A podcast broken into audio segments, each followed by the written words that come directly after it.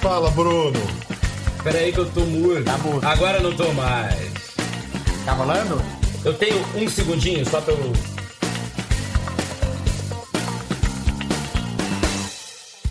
Olá, bem-vindos.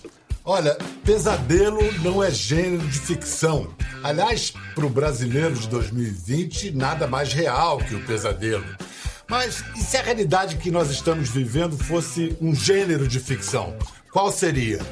Filme catástrofe, ficção científica, tragédia, melodrama, terror, terrir, bang bang, soft porn, Talvez a gente esteja vivendo uma mistura de meio caótica de vários gêneros diferentes, mas agora começam a surgir os primeiros produtos audiovisuais feitos é, de acordo com os protocolos da quarentena. E aí o nosso retrato nas telas aparece assim como se fosse um reality show ridículo. O que muitos diriam que é um pleonasmo, uma redundância. Então tá bom, uma comédia reality. Bom, é, a gente vai conversar agora com dois mestres do humor brasileiro que encararam essa, esse desafio de fazer ficção, de fazer audiovisual de qualidade com esses recursos é, esparsos que hoje a gente tem que usar, é o que tem na mão.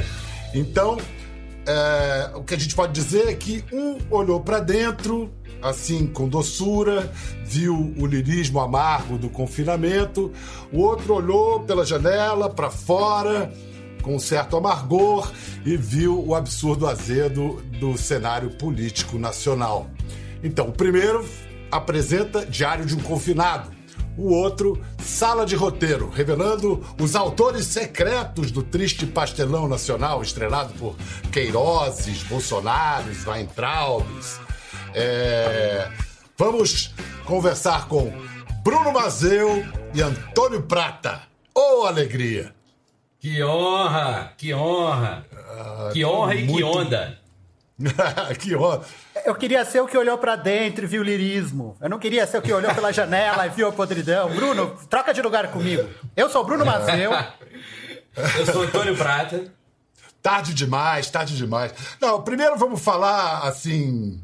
O que, que de melhor o confinamento trouxe para vocês? Não só profissionalmente, mas pessoalmente. Eu acho que no meu caso é uma união, né, dessa da, da, da família que a gente nunca tinha tido tanto, né? Nunca as crianças tinham ficado é, 24 horas por dia com os pais, sete dias por semana, né? E nem a gente só com eles, né? Então eu acho que isso foi a coisa mais é, que eu tô tirando de mais positivo, né? E mais negativo também. o Em lado alguns bom, momentos. o lado bom é que a gente fica o tempo inteiro com a família, né? O problema é que o lado ruim é que a gente fica o tempo inteiro com a família, né? Mas vem cá, mas quando é que bateu o bichinho carpinteiro da criação em você, Bruno? Pô, tem que me mexer, tem que fazer alguma coisa. É, no caso do confinado, foi Joana que trouxe essa pilha, sabe? Gente- Joana Jabassi, mulher do, do Bruno e diretora, diretora do Diário de um Confinado. Isso, e nós dois tivemos trabalhos interrompidos, né? Eu estava fazendo o Fim, a série baseada no livro da Nanda Torres. É, Joana no meio da, da segunda temporada do Segunda Chamada, a série que ela dirige, quando tudo parou de repente. E aí ela chegou para mim um dia e falou: Poxa, em casa somos uma diretora, um autor, ator. Por que, que a gente não pensa em alguma coisa para retratar esse momento, alguma coisa é, é, naquele estilo de crônica e tal? E a gente começou a pensar sobre isso. É, mas aí você responderia, mas como é que eu vou fazer se não tem câmera, se a gente só está limitado a essa linguagem de videoconferência? Como é, que a É. gente vai fazer algo de excelência profissional para botar no ar, na TV Globo, É. no Globoplay, como de fato vocês fizeram? É, claro que a gente não pensou em nenhum momento em, em horário nobre de TV Globo, é, nada disso. A gente pensou em fazer e sabia que seria uma coisa é, caseira, então que a gente teria um espaço na internet, talvez, como, sei lá. E só que Joana não, jamais faria uma coisa amadora, caseira, mas nunca amadora. O desafio para mim foi a dramaturgia. Cheguei a conversar com o Antônio um dia, bater papo. O desafio para mim era criar uma trama é, com uma única pessoa num único cenário, que tudo que eu pensava vinha coisa de casal. E aí eu, eu ficava tentando achar soluções, e se eu tipo, ah, o casal que não se vê na casa, sei lá, fiquei tentando e foi o que mais demorou, até que a gente chegou no que teoricamente é o mais simples, né? Um solteiro solitário, é, um homem solitário, e começa sempre com ele acordando, né? Sempre acordando mais um dia, marcando, né? Eu marco, desde que começou, eu escrevo no quadro do meu escritório. Tá aí uma coisa que você emprestou pro, pro personagem, pra história. Como assim pegou na caixa de papelão sem luva? Eu fui pego de surpresa, mãe. Peguei na caixa sem pensar. Como pego de surpresa? Você pediu a pizza! Mãe, eu fui pego de surpresa pela vizinha, não pela pizza, né? Murilo, você convidou a vizinha para comer pizza? Não, mãe. Vi... Mãe, esquece a vizinha. Eu tô no momento com um pedaço de papelão na mão. O que, que eu faço com isso?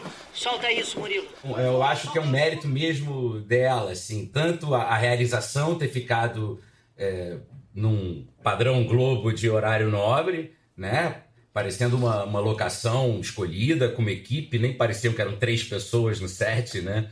Três pessoas, então vocês botaram alguém para dentro de casa. O Ricardão é, entrou aí para ajudar. A gente é, formamos um trisal, foi. O Glauco Firpo, que é um diretor de fotografia que trabalhava com a Joana no Segunda Chamada, ele se mudou aqui para casa. Ele ficou um mês, ele ocupou o quarto do João, meu filho mais velho, e, e éramos nós três, então, fazendo é, todas as funções que existem num set, né? E aprendendo a valorizar mais ainda cada uma delas. Daqui a pouco a gente vai mostrar um pouco de como é que isso foi feito, mas antes vamos é, pensar assim: se você olhando para dentro espelhou o que está acontecendo aqui fora e dentro da casa de todo mundo, Antônio, quando você olhou para fora, uh, alguns achando bárbaro o espetáculo, o que, que você viu lá fora? A ideia, a ideia é uma ideia antiga que está rolando por aí, né? Que é os roteiristas do Brasil perderam a mão faz tempo, né? É, a dramaturgia foi ficando cada vez mais confusa, cada vez pior, né?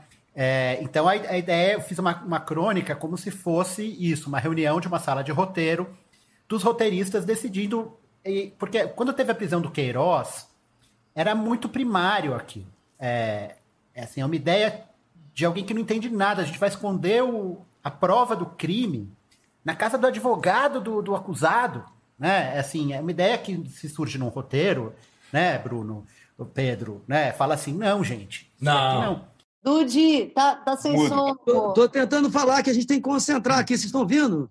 É, concentrar, última temporada, foco, onde o Queiroz pode estar escondido. Vamos lá? A casa dos advogados do Bolsonaro? Ah, bom, gente, o advogado do Bolsonaro não vai esconder na casa dele a prova principal contra a família que ele defende, né? Não é verossímil, né? Estamos fazendo House of Cards, não Detetive do Prédio Azul. Você falou a mesma coisa quando eu sugeri a cena do Gesley gravando o Temer lá no estacionamento do Jaburu. Não. E foi um puta sucesso. É, foi o episódio mais visto da temporada, viu? Ah, mas a audiência não é sinônimo de qualidade. Vamos tentar ser criativos? Agora, esquece, esquece o quem está é, tá escondendo o Queiroz, vamos pensar onde, né?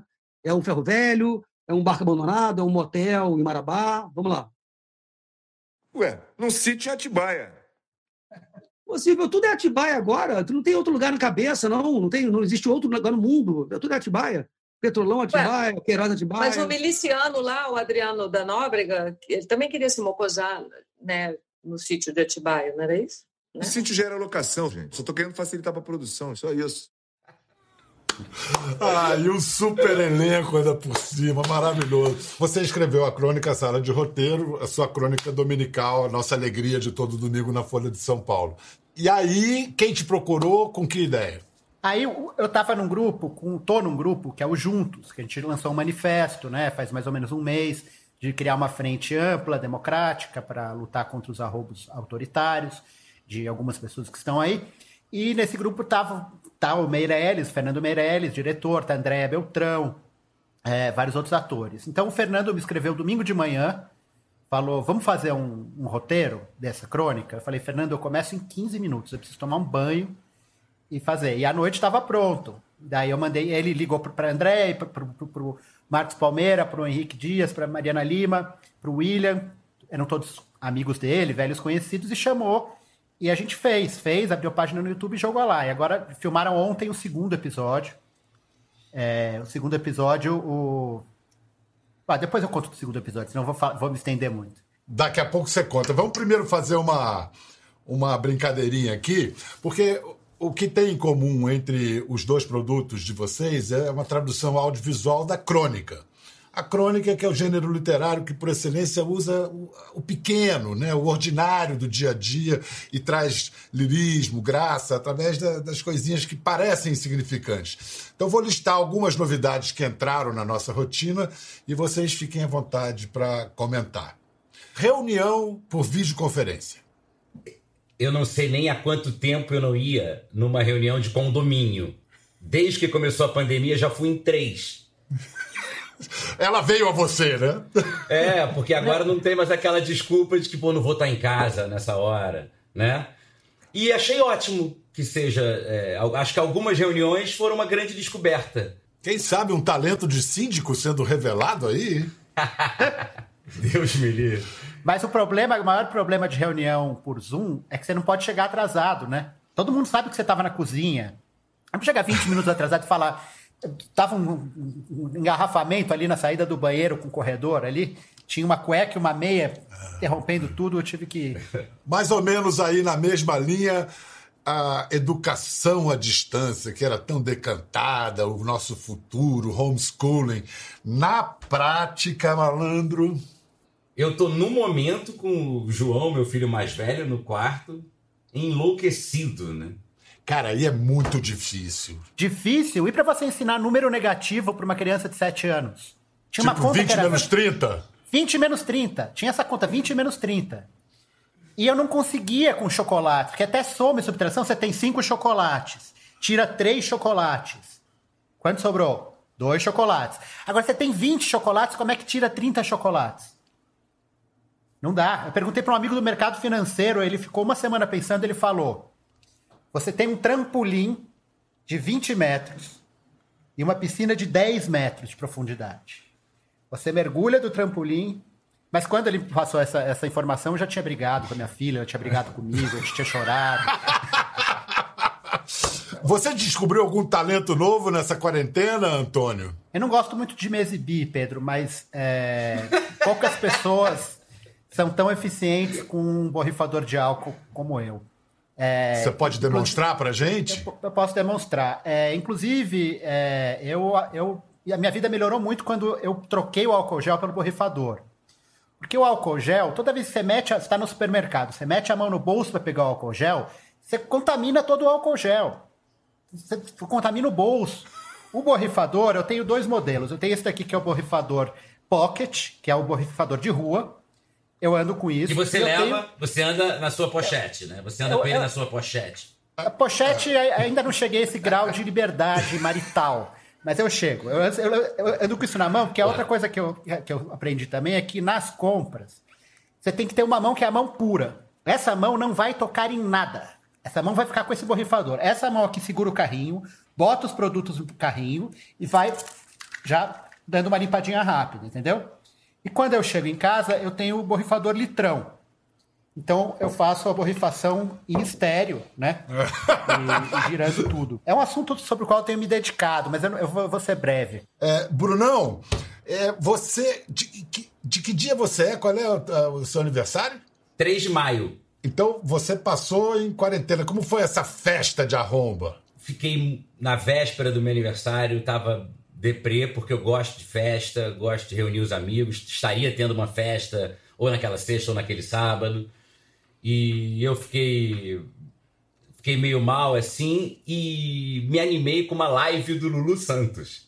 Tanto ah, então que... aí tá explicado lá o, o, o, último episódio tem uma participação isso... maravilhosa do Lulu. Exatamente, por isso eu liguei para ele. E, e no dia do meu aniversário rolou uma surpresa pelo Zoom é, eu tinha falado para Joana que eu não queria nada surpresa pelo Zoom, e, mas eu fiquei emocionadíssimo. Chorei de ver os amigos. É isso que eu falo, assim, os amigos, sabe? Tu não abraçar um amigo, não tomar cerveja, falar besteira, Num... Né, Antônio? Antônio é um desses. Dá uma alegria ver vocês. Acho que a gente vai, vai, vai, vai rolar suruba a hora que acabar isso aqui. Muita. muita suruba. No, no, no, no, diário do confinado, do Bruno, tem o Matheus Nartengali faz uma sensacional participação em que o, o personagem Murilo está passeando na rua, encontra um amigo do amigo, que é mais ou menos amigo, e chora de emoção por encontrar um ser humano ali, um é. semelhante. É. Vamos lá, vamos ver um, um, um pouco do making off do Diário do Confinado, porque quando você assiste a, a, ao programa, a série, que ela está inteirinha no Globoplay e está passando também aos pedacinhos todo sábado à noite na, na Globo. É, mas quando você assiste, você fala, pô, mas não tem nada de, de tão confinado assim, pelo menos não a realização, só o personagem. Vamos ver como é que eles conseguiram essa façanha. É assim nessa casa. Vocês ouvem a gente? Sim, estou ouvindo bem. Perfeitamente. Não ouço vocês. A ideia da série surgiu um mês e meio depois que a gente entrou em confinamento. Propus pro Bruno, falei, pô, a gente conseguiria fazer uma, uma série aqui em casa. Eu vou atuar, tô escrevendo, mas eu vou. A função de continuidade do figurino é minha. Como é que tá? Tá pescando siri? Embaixo? Não, pelo contrário, vou te mostrar. Tá grande. Tá ótimo, pra ficar em casa. Tá. Esse aqui, ó. Ah, isso! Ótimo, esse, esse. Vamos nesse. Joana, eu preciso só acertar uma partezinha técnica aqui. Eu tô ouvindo vocês, hum. mas o Fique não ouve. Tá falando comigo? Pô, tô, tô toda cortada de áudio. Ela não tá ouvindo a gente. Ih, perdi a conexão. Opa, vamos lá, conectamos de volta o vídeo. Não, amor, tá bom. Tá se divertindo, Joana. Amor, tá bom, chega, já, já tem muito. Se vingou de muita coisa, né? Fazendo feijão, gravando as participações. Era eu, ele, o Glauco e os meninos o tempo inteiro. Foi uma experiência muito intensa. Caramba, quer dizer, a, a casa vira locação, a locação vira casa. Quantos dias foi essa loucura? De filmagem, 23 ficava tudo montado como cenário. Quer dizer, você estava morando é. no cenário ou a casa, enfim. A gente pegou a nossa sala de casa e transformou num loft para ficar de um cara solteirão. E ali virou um loft. Ali ficou tudo espremido, só que é ali que as crianças brincam, então tivemos que remanejar as coisas das crianças e tal. E a gente não podia deixar 100% montado, porque no dia seguinte as crianças iam mexer nas coisas, iam tinha coisa de quebrar, tinha muita coisa de arte, latas amassadas, garrafinha long neck, né, os objetos da arte e tal. Então a gente todo dia recolhia tudo. Aí no dia seguinte de novo. E é, era uma coisa bem parecendo teatro até. É. Tá lindo, Bruno. Você tem um. Te falei, né? Eu escrevi para você. O Bruno tem um talento de humor físico, assim, de Buster Keaton. Aquela cena da pizza na, no primeiro é tão legal aquilo. É... Não, ele, é, o jeito que ele pega a pizza, um pé dentro de casa, daí o outro pé no, no, no ferrinho do elevador, né? O pé não pode entrar. Aí é. pega, e, e aí depois aquilo eu quase chorei naquela parte, porque é bonito aquela parte, né? É, é triste, é, é triste. É, eu li numa é crítica alguém falando disso, do, do palhaço triste, do palhaço melancólico. Acho que tem isso. E a outra coisa que me chamou a atenção uma das coisas do talento do pai que o Bruno herdou é essa voz linda que o Bruno tem. E é a voz, eu não sei se por causa do personagem confinado, a voz ocupou, ganhou um volume, ocupou um espaço muito bonito, muito bonito mesmo. Pô, que legal. Vamos lá, vamos agora falar um pouco da, da sala de roteiro, que é, é, é uma ideia de uma simplicidade genial, assim. E que parte dessa pergunta: quem seriam os maus autores do roteiro que costura a trama política no Brasil nos últimos anos. Para você, Antônio, quando é que o roteiro dessa história política recente do Brasil começou a desandar? Eu acho que foi em 2013, né? não sei se o, se o roteirista estava drogado, alguma coisa, ou se eram equipes de roteiristas diferentes, cada um escrevia um, um episódio, né? Sem, sem, sem respeitar a sinopse. Porque num dia a passeata era de esquerda, no outro dia a passeata era de direita. Né? Num dia era MPL, Movimento Passe Livre. De repente, não é mais MPL, é MBL. Alguém pegou o P e virou. É, é, até é mais uma coisa muito ruim. Como é que você faz um movimento de direita com o mesmo nome do movimento de esquerda? Vamos dar um nome diferente para marcar, né? E, e, e, aí o movimento que, que nasce com pedindo democracia e mais direitos e tal termina no, no, na eleição do Bolsonaro. Eu vou falar aqui, tá? Lúdia, assim, numa boa. Ah. É, cara, eu acho que a gente, a gente já perdeu a mão dessa série já tem um tempo.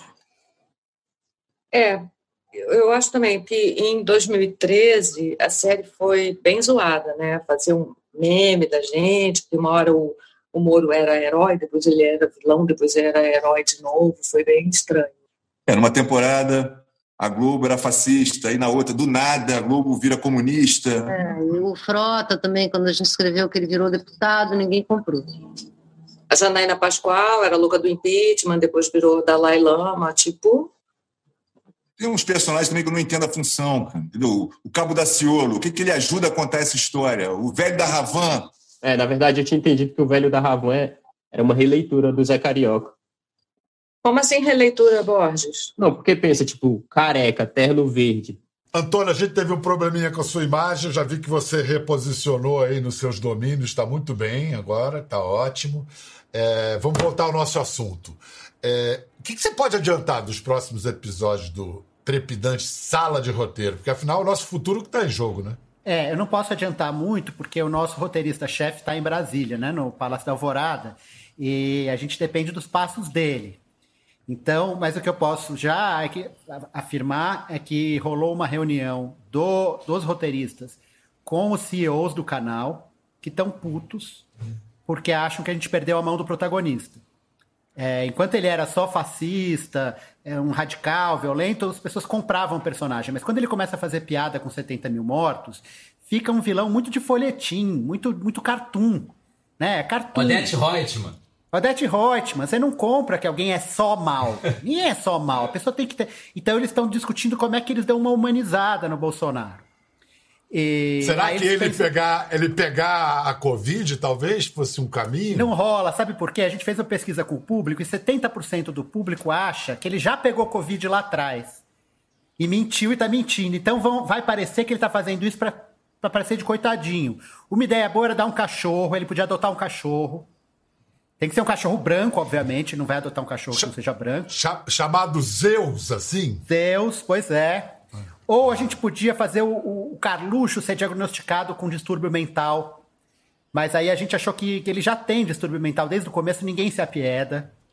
Aí eles resolvem fazer, desencanar dessa série e fazer um spin-off, sp- spin-off do Entraub. É bom porque o ator que saiu da série semana retrasada, ele canta, ele toca gaita. Então vai ser o Entraub nos Estados Unidos, vai ser um musical. Com guarda-chuva. Com, com guarda-chuva. Naturalmente com, naturalmente com sanfona também, lógico, né? Acordeon. Cara, esse sanfoneiro é foda. Ele é namorado de uma produtora. Por isso que a gente tem que botar ele naquelas ceninhas lá, porque a produtora manda botar. Mas se a gente pudesse. Se a gente pudesse mandar nisso, jamais entraria aquele sanfoneiro. Jamais. Fica claro que, que- que aquele sanfoneiro tá pegando alguém da produção. Vamos pensar agora então como é que a gente vai terminar essa história. Vocês ficam pensando aí, imaginando um final para isso, ou pelo menos nos próximos capítulos. Vamos lá, como é que terminaria esse roteiro do Brasil em 2020? Olha. Bruno, vai você, vai você, Bruno.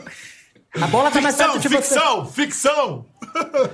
Meu Deus, olha. Olha, é- eu acho que devia terminar de uma maneira civilizatória, assim. Deveria ter, eh, devia ter um tribunal de Nuremberg, um tribunal de Haia, em que Bolsonaro seria levado para lá e seria julgado como Milosevic foi por crimes de guerra, julgado pela morte de cento e tantas mil pessoas que serão. É, outro dia alguém escreveu que queria que ele morresse. Não, querer que o Bolsonaro morra é o Bolsonaro vencer, né? Nós não queremos que ninguém morra por pensar diferente da gente, né? Nós queremos que essas pessoas é, se comportem é, de acordo com a lei. Seria um final triunfante, um final de tribunal, assim, né? Bonito, drama, tragédia, e, e, e aí ele seria preso. É, tô achando essa sua, esse seu final muito fantasioso. É. Bruno, é, a- amanhã, sábado à noite, vão mais três episódios no- na, na Globo, Isso. na TV Globo? É, o, o esquema é esse, né? Tem, é, os 12 estão no Globoplay. A, a Globo passa aos sábados de 3 em 3 e o Multishow passa dois. O último, sem, sem querer dar spoiler, mas a, a- o fim, a última cena do último episódio, é, é- enfim, a série é invadida pela vida real, por personagens reais. É, é muito lindo, uma coisa muito linda. É, qual o estado de espírito ali daquela cena? Você pode descrever? Até para dar aguçar a curiosidade de quem está vendo.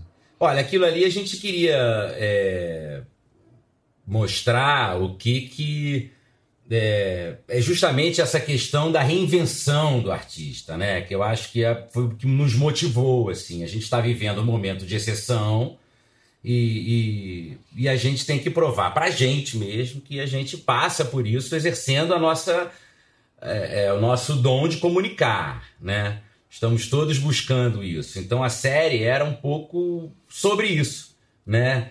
E eu, a gente achou que as pessoas em casa muitas vezes não ia perceber ou saber que era feito na nossa própria casa, né? Até pela qualidade e tal. Então a gente fez essa essa mistura que na verdade aconteceu 78 vezes durante a série, né? Dava para fazer o making off só com cenas como essa. É. Não, e a sua série também, no fim, tem essa moral da história que é, como eles falam em inglês, é, é uma doce justiça que está se fazendo a algumas atividades humanas muito nobres que vinham sendo, vinham sendo vilipendiadas, sacaneadas. Exatamente isso. Quer dizer, o jornalismo, eu falo por mim, imprescindível se revelou agora nessa pandemia. Ainda mais quando você não tem governo, você, você tem que ter algum lugar para correr. É o jornalismo arte, cultura. O que, que as pessoas fazem da, da vida enquanto estão Exatamente. Se não, não fosse vocês. Vê, eu citei o exemplo do, do Lulu, né? Que é uma coisa que aconteceu comigo. É, tanto que eu chamei ele para o programa para fazer o que ele fez comigo. E, e, um, e, os comentários que eu leio no, no, meu Instagram, né? Que é a rede que eu, que eu uso, as pessoas postam muito no agradecimento, sabe? Tem muita gente falando, poxa estava é, precisando rir, eu, pô, minha mãe estava muito deprimida, a gente aqui em casa tá porque é uma coisa de cotidiano. Então isso envolve o moleque mais jovem e a avó dele também está passando pela mesma situação. Estamos todos, né? Então eu tô, eu tô sentindo muito essa reação, o que eu acho muito é, emocionante, porque meio que justifica o que a gente está fazendo, né? O nosso ofício e prova que a gente vai fazer. Pode vir guerra, pode vir ditadura, pode vir pandemia e a gente vai dar o jeito de fazer. E todo mundo está experimentando da maneira mais concreta aquilo que o poeta Ferreira Goulart disse, né? Para que arte? Porque a vida não basta. A vida sem arte Ai. não basta. É isso. É isso aí. Obrigado, Brunão. Muito obrigado, Poxa, Antônio. Muito bom. Adorei, poxa. Um, um, obrigado enorme mesmo. Eu só não falo hashtag gratidão, porque gratidão, o ridículo é o hashtag. Gratidão tem que ser sussurrada. Assim. Obrigado, obrigado, obrigado. Valeu. Beijo, Antônio. Beijo, Bruno. Beijo, Valeu, beijo, gente. beijo. Até a próxima, gente. Obrigado.